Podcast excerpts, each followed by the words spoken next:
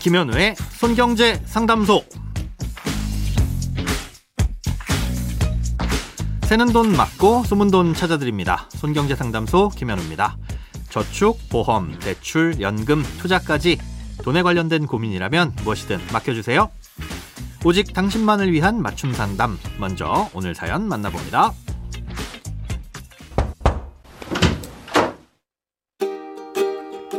저는 2012년에 가입해서 10년 납입을 완료한 연금 저축보험이 있는데요. 중간에 2년 정도는 세액공제를 받지 않았습니다. 지금까지 낸 보험료는 2,880만 원인데 해지하게 되면 2,720만 원 정도가 지급된다고 하네요. 사업비를 많이 떼서 원금도 못 받는 걸까요? 세금은 385만 원 정도가 공제된 금액입니다. 이걸 연금 저축펀드로 옮기는 게 좋을지 아니면 해약하고 새로 연금 저축펀드를 가입하는 게 좋을지 고민입니다. 사회 초년생일 때 아무 생각 없이 은행에서 추천받고 가입했는데 처음부터 잘 알아볼 걸 하는 생각이 듭니다. 그리고 조삼모사 같긴 하지만 새 공제용 상품이 과연 큰 도움이 되는지도 궁금합니다.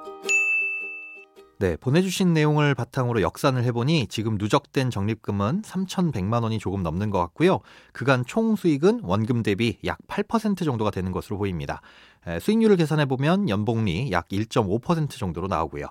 아마 가입하실 때 들으셨던 이율보다는 낮을 텐데요. 그건 사업비 때문에 발생하는 차이입니다.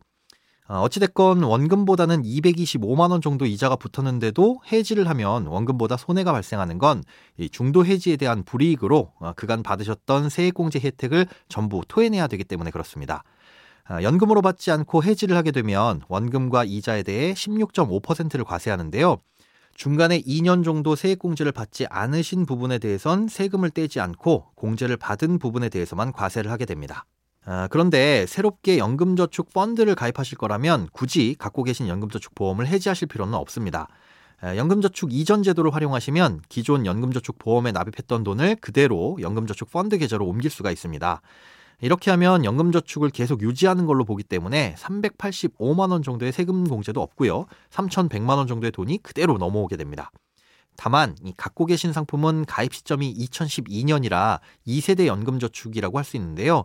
어, 지금 판매되고 있는 3세대 연금저축과는 내용이 조금 다릅니다. 음, 2세대는 10년 이상 납입한 뒤 5년 이상의 기간 동안만 연금으로 받으면 되고 별도의 연금 수령 한도도 없지만 예, 지금 판매되고 있는 3세대 연금저축은 연금 수령 한도 내에서 수령을 해야 되고 한도를 넘기면 연금 외 수령으로 봐서 세율이 올라갑니다.